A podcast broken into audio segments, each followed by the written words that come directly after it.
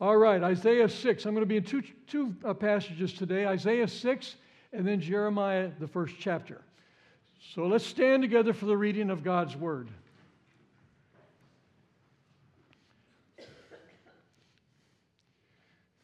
I just love this passage of scripture. I have to tell you, just when I, when I even when I read it, I just go.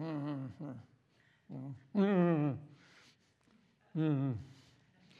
In the year that King Uzziah died, I saw the Lord seated on the throne, high and exalted, and his train of his robe filled the temple. Above him were seraphs, each with six wings. With two wings they covered their faces, with two they covered their feet, and with two they were flying. And they were calling to one another, Holy, holy, holy is the Lord God Almighty. The whole earth is filled with his glory. At the sound of their voices, the doorposts, the threshold shook, and the temple was filled with smoke. Woe to me, I cried. I'm ruined, for I am a man of unclean lips, and I live among a people of unclean lips. My eyes have seen the King, the Lord Almighty. Then one of the seraphs flew to me with a live coal in his hand, which he had taken with tongs from the altar. With it, he touched my mouth and said, See, this has touched your lips. Your guilt is taken away, and your sin is atoned for. Then I heard the voice of the Lord saying, Who shall I send? Who will go for us? And I said, Here am I, send me. And he said, Go tell this people, be ever hearing but never understanding, ever seeing but never perceiving. Make the heart of this people calloused. Make their ears dull and close their eyes. Otherwise, they might see with their eyes, hear with their ears, understand with their hearts, and turn and be healed. Lord, add his blessing to the reading of Scripture. You may be seated. As I was saying, we were, we were going through this a little bit on Wednesday night in the book of Isaiah, and we're right here as well, which is why I'm, I'm kind of doing both here. Uh, this great passage of Scripture. I mean, it's a, every verse, uh, every, every phrase, every, sometimes every word, you can, you can do a sermon on and you can spend a while just here in this passage of Scripture. It's, it's amazing the stuff that's, that's happening here. So, what I want to do this morning, I want to do kind of a flyover of this. Uh, and uh, so here we go. Verse 1 In the year that King Uzziah died, I saw. I saw. And this is kind of basic, all right? This is kind of basic. One of the reasons Isaiah was so absolutely astounded and knocked out and over, because like any other Israelite, at this time, any religious person, matter of fact. He was going into the temple, he was going to church like he had done hundreds of times. It was a Sabbath day. And the very last person he expected to see was God. Think about that. God. He'd always felt the presence of God. One day he came in and he saw he saw. Now, the Bible continues to tell us Christianity is, is not about rules, it's not about regs, it's not about beliefs. the, the little word saw here means Isaiah moved from knowing about God to knowing God. He saw him. He saw him. He saw God that day. And he saw God, and it shocked him. It shocked him.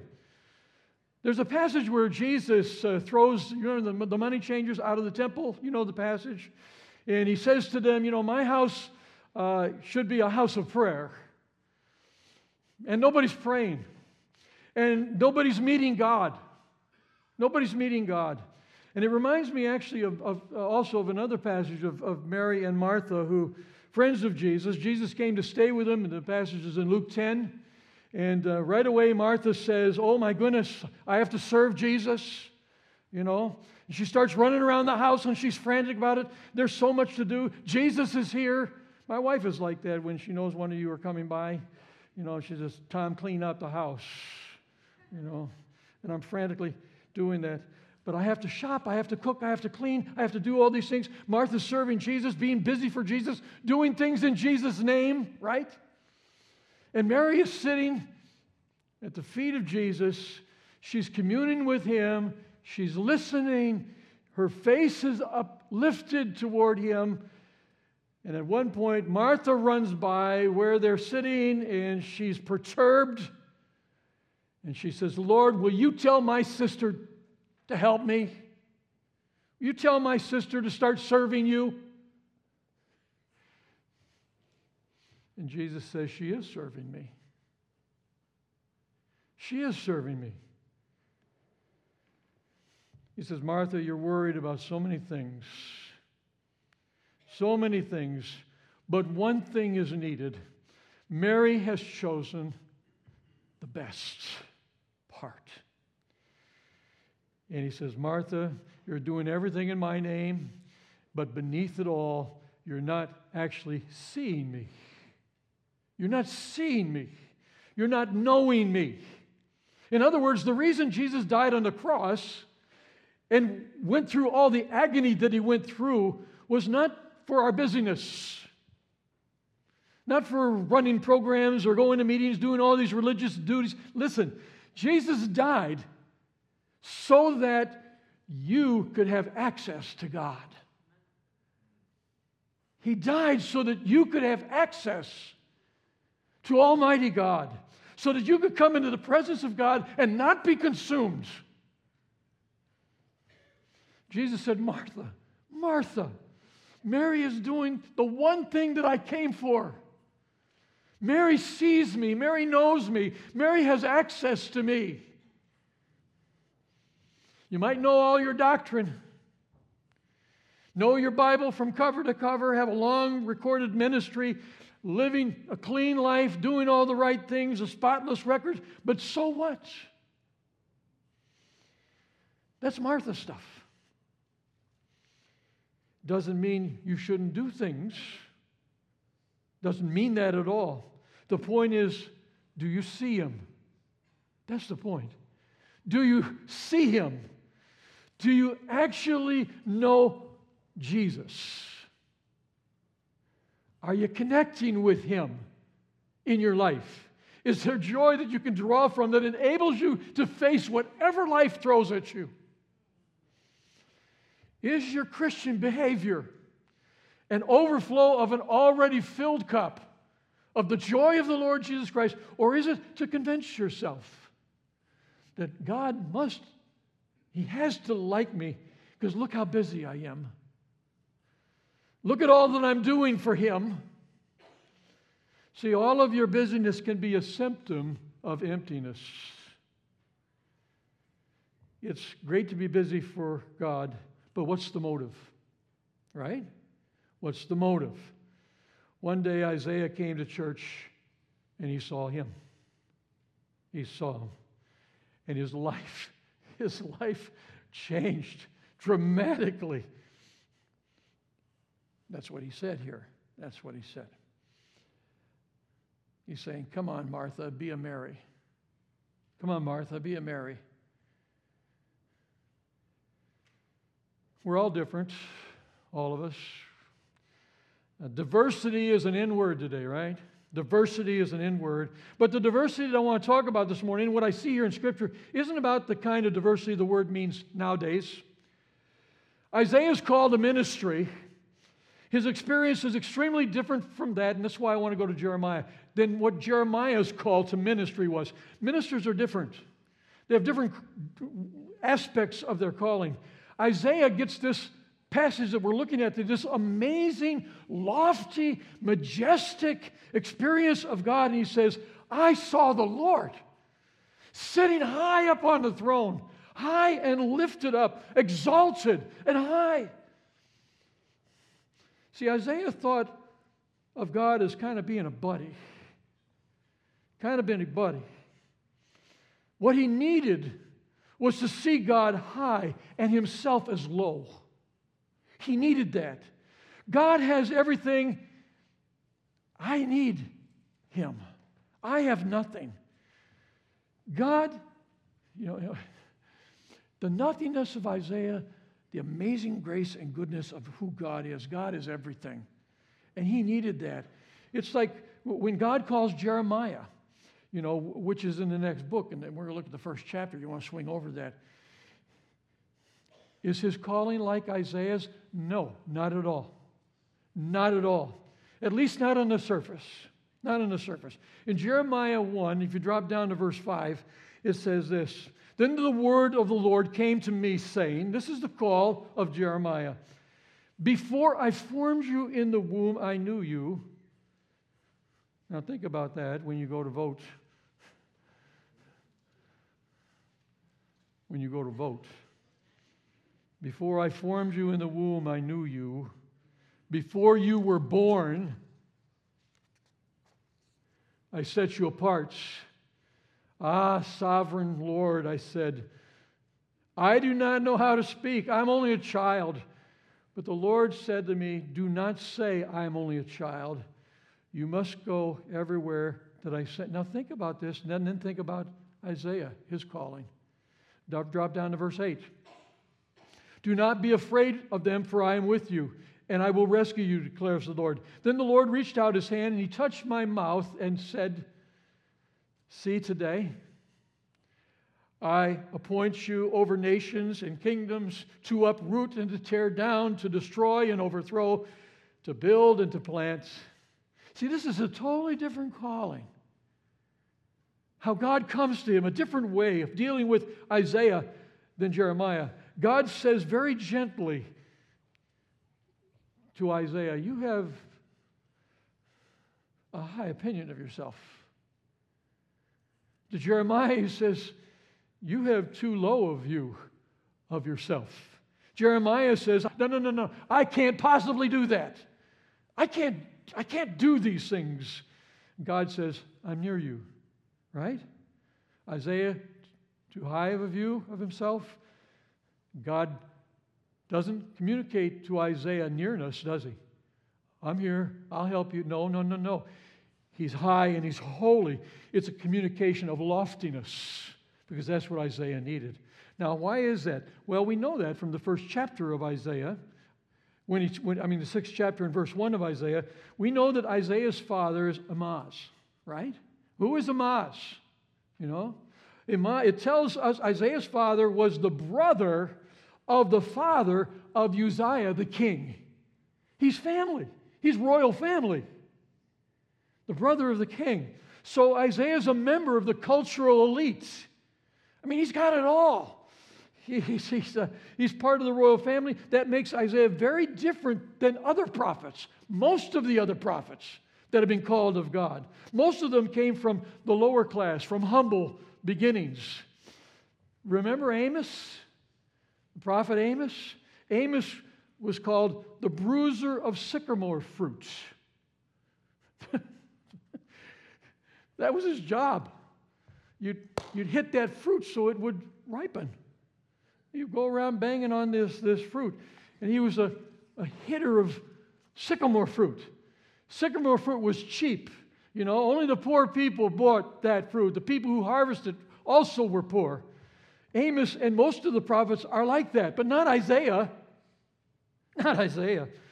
The Isaiahs of the world are the people who go to the right schools. They're, they're, educated.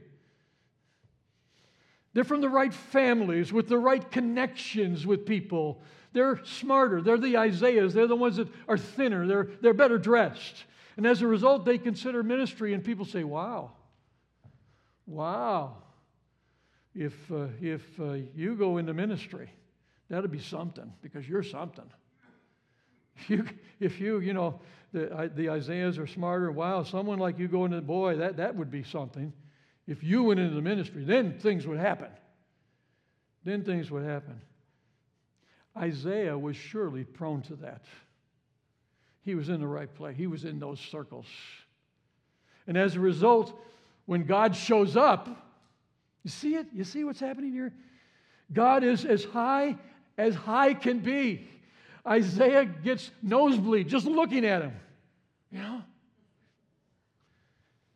There's no sweetness here. There's no I'll be near you here. Don't be afraid. Don't worry. I've known you from the beginning. Before you were knit in your mother's womb, I knew you. None of that. No, no, no. I saw the Lord high and lifted up, and his train filled the temple. Isaiah got what he needed. So did Jeremiah. So did Jeremiah. One quick example uh, Lloyd Jones, you, you, know he's one of my favorites. I used this illustration. He says, he said, well, he said, let's, let's say I was at your house and you weren't there for some reason, and, and a bill came due, and I was there, and I picked up the mail at your house, and, and, I, and I paid it, and I'm just calling you to say the bill came, and, and I paid the bill. What do you think of that? Well, the answer would be you don't know what to think about it. Okay, you know, what, what, what was the bill? what did you pay? What was going on there, right? If it's a postage due on a letter, okay. Okay, that's, that's fine. You paid, you paid the bill, right? Gee, thanks. But if it was the IRS, and you owed $40,000 of back taxes today. Otherwise, they were going to put a foreclosure or a lien on your property tomorrow.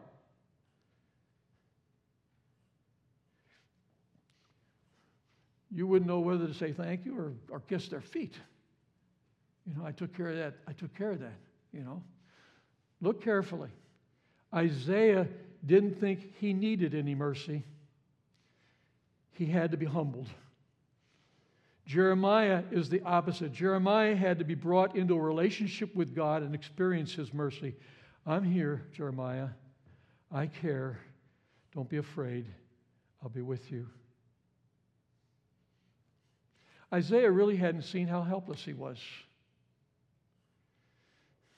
Isaiah, Jeremiah came to God in different ways. Different ways. So it's very dangerous for us to take, you know, the way that we found God, every one of us, who we are here, and how we came to know the Lord Jesus Christ, that shape, that experience of, of what happened in our lives, and then impose that on somebody else in, in their walk with the Lord. Well, you're, you're not coming, to, you didn't come the same way I came to Jesus. Some of us have been just devastated early on in our lives because of our sinfulness. We've been devastated sense of our sinfulness, wickedness, who we have been is, is, is paramount. But you talk to somebody else, maybe a new, new believer in the Lord who came to Christ, and you say, Well, tell me about how you came to Jesus. And it's nothing like what you went through. And you think, Oh, I don't know if this person is a real Christian. You know, be careful. Be careful. Let me give you an illustration. Two ministers two ministers. One guy in his preaching, he, he, he uses a lot of stories about himself. Talks about himself incessantly throughout his sermons, and he's been preaching for years, lots and lots and lots of things. He's always talking about himself. This happened to me, and that happened to me, and this is, you know, at, at the end, one of his talks, an older gentleman in the congregation went up to him, he says, you know, and he's blasting him, you know. He says, I sat for 30 years under the sermons of Dr. So and so and so and so. He was a great man of God, and he never, never, never, never, ever told a story about himself. Ever. He considered that proud. See, you can't do that. You can't do that. You see, some of us need God's mercy to open our mouths Others need God's holiness to shut our mouths. That's true. That's true. It depends. It depends. If you read through the book of Isaiah, you'll see no references to Isaiah anywhere in the book. Look at it in the book of Isaiah. None. If you read the book of Jeremiah, it's constant references. He's talking about himself and he's going through this and he's going through that. Be careful. Be careful. So let's move on. What are these, what are these, what are these seraphs, these, these fiery ones, these holy ones that we're looking at here? Well, they have six wings. Well, what does that mean? Well, the commentators tell us these, the two wings covering their feet are actually acts of modesty. They're, they're covering their, their feet. It's a way of saying, I'm not worthy. You know, two of them on their back, therefore, to move quickly. If God gives a command, you move quickly to, to answer that command, to do what God wants you to do. And then the two that covered their face were, they had trouble looking at the brilliance of God. He was so, so majestic, so so holy. And so they had wings that covered the face. And the question that immediately comes up is how holy must this God be if angels can't look at him? What is the holiness of God? You know, what is the holiness of God? It's all of his moral excellence. All of his moral excellence wrapped up together. It's this incredible generosity. It's an unbelievable justice. It's his bottomless grace, his unbelievable love that he has, his trustworthiness. But it's not just that. It's all that put together. And it's majestic, it's brilliant. And that's what they saw. That's what they were looking at. And yet, they're looking, but they're not looking. You know? Why are they trying? Why do they even want to? Because they love it. They love it. They're praising it. They're attracted to the holiness of God. They love it. They sing, Holy, holy, holy is the Lord God Almighty. The whole earth is full of His glory. They can't stand to look at it directly. It hurts to look, but they can't stand not to look because they love it so much. This is one of the great marks of Christian experience, of who we are as God's people. Jonathan Edwards wrote a book and it's hard to read, it, it, it, but it's very important. And it's called Religious Affections. Religious Affections. And Edwards was trying to write down a series, and he had 12 characteristics that he thought distinguish real Christians from counterfeit. The third of the marks is that only a real Christian will experience, he says. They will be attracted and they will worship the Lord in the beauty of holiness.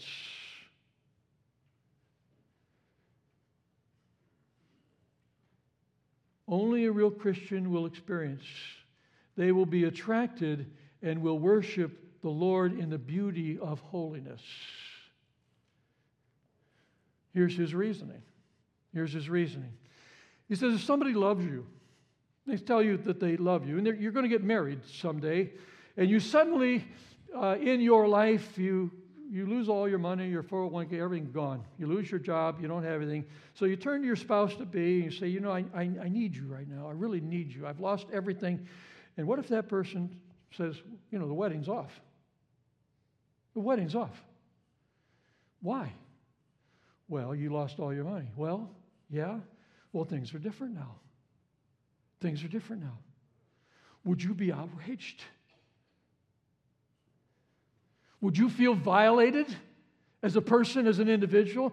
This person doesn't love me. This person doesn't love me for who I am. This person loves me because of my money. They're using me. And Edwards says, in his commentary on this, how do you know if somebody loves God? He says you can't know if they're fascinated in praising God for his power why? Because if you're using God's power, that's very attractive. Power's like money. You got, you're using God for that power to take care of, you know, this, that, and whatever else. It certainly would, we'd love to have a powerful God, and we do have a powerful God. I, but if I'm using God and using that power for me, I can benefit from that, see? It's for me. It's for my benefit. The power of God is something you can be very excited about and not love Him at all. Just excited about the power of God. Then he says, well, what about the wisdom of God? You know, yes, yes, yes, I want a God who knows everything. Boy, that would really come in handy for me. God knows everything. You see, you, you could just be marrying God for his money. You could be marrying God for his power. You could be marrying God for his wisdom and even the forgiveness of God. And Edwards says you can get excited about those, and they're very important. But here's the thing And I love what he says here. He says, Nobody, nobody but a real Christian could ever love God for his holiness. Because holiness of God is of no benefit to you. It's of no benefit to you. The holiness of God is a terrible threat unless you know you're redeemed. And what we saying, I'm a child of God. I'm a child of God. The holiness of God is only attractive if you love God, if you love Him for the beauty of who He is. This is what, what Jesus is saying with, with Mary and Martha. She's chosen the best. She's communing with me.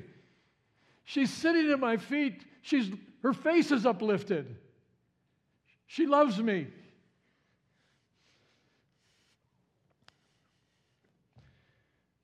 To look at his perfections, the perfections of God, to look at his excellence, to look at the moral beauty, and the, the that's the kind of mark of the seraphs. That's what they're doing. Holy, holy, holy. They're singing to each other.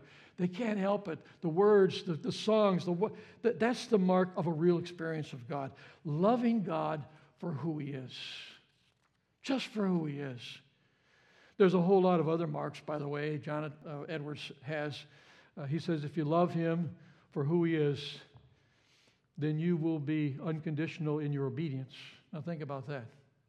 If you love him for who he is, you will be unconditional in your obedience to him. There would never be a condition of your obedience because the reason you obey God is to please him, because you have such a great love for him. You desire, you just want to please him. What can I do, Lord? So, and then all of service comes out of that love for the Lord Jesus Christ, and out of that comes the joy of serving the Lord. I just want to please God with my life whatever He asks me to do.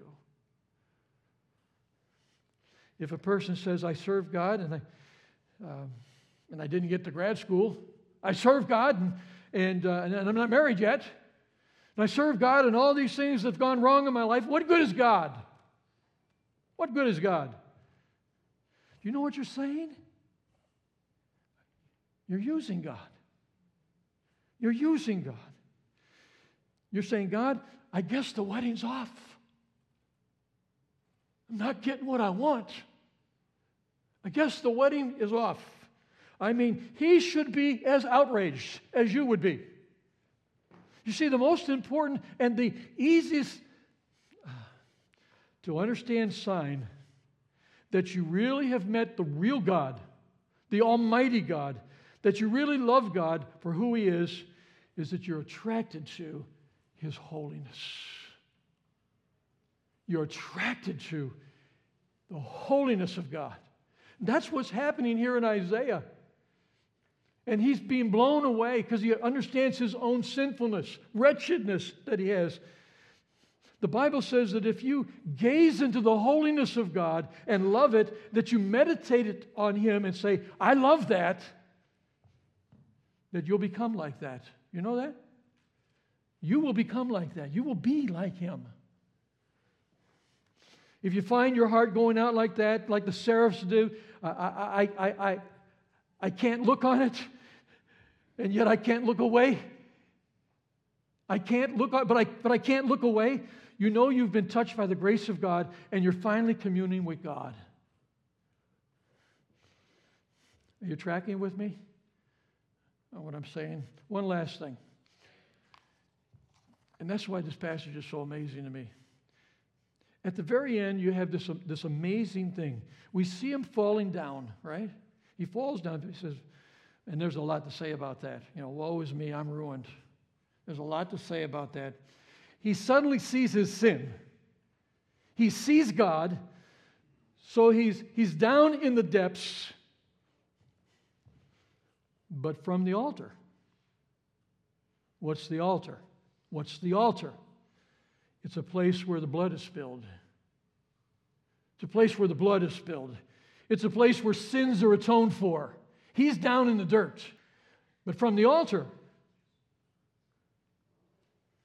Isaiah was a prophet, he was a professional preacher. He knew what the altar was for. He knew what it was for. From the place of sacrifice, a coal touches his lips, touches his life. And because of forgiveness, he's turned into someone who will do anything. Think about it. He will do anything. Do you know what the job description is here? And Tracy, you were talking about this a couple weeks ago. You know, it's pretty interesting. It says, Then I heard the voice of the Lord saying, Who shall I send? Who will go for us? And I said, Here am I. Send me. Drop down to verse 9 if you're there in Isaiah 6. So right after that, God says, Now wait, wait a minute. Let me give you the job description.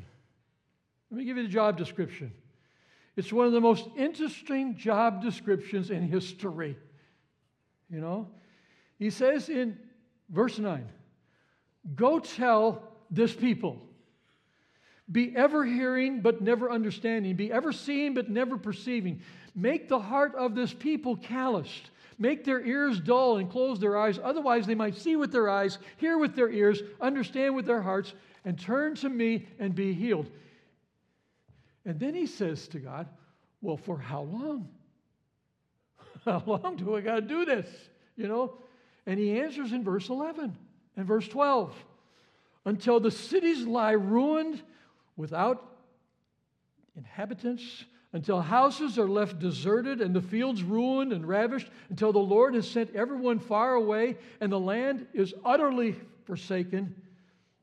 But as for the terebinth and the oak leaf stumps, when they are cut down, so the holy seed, now listen, the holy seed will be the stump in the land. What's he saying about serving God? You know? He says, Isaiah, I want you to go preach. I want you to preach. But I want you to realize for the rest of your life, no one is going to listen to you. Nobody.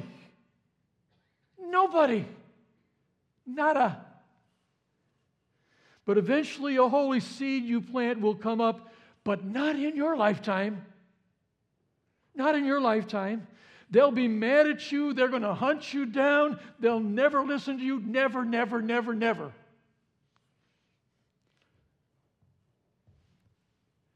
Here I am.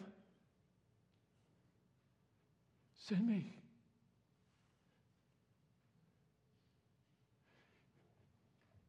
because he saw the holiness of God.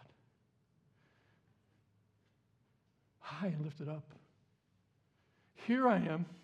Don't care. I'm here for you to be your obedient servants. What's going on here? He saw what you and I need to see as God's people. When he saw the Lord on the throne, it was the year that King Uzziah died. What does that mean? Israel was in an uproar because the king had passed away, and that, that was just the beginning of their troubles because trouble was coming. We know that. Assyria was rising up. There was a great empire, and they were going to come down hard on Israel pretty soon. Everybody's upset. The, the country is in uproar. Isaiah comes to the temple. He sees the Lord on the throne. The throne is not empty. He sees the Lord. And the reason he's so excited and not anxious anymore is because he saw the Lord. I saw the Lord. Why are you anxious? Why are you upset? I read an article, you, maybe you guys probably have seen it. It you want to overcome worry in your life, put a rubber band on your wrist, and you know, whenever you find yourself worrying or anxious, just grab it and snap it and, and say to yourself, worrying doesn't solve anything. Well, I got a better suggestion for you. I got a better suggestion. You don't need a rubber band. You need to see the Lord of hosts. You need to see the Lord high and lifted up. You need to understand who that is. Seated on the throne, the one who is utterly in control of life, the one who created it all, the one who created it all. The one who loves me, who, who, who's put the, this, this coal on my lips, who's turned my life around, is on the throne of the universe. That's what I know. That's what I know.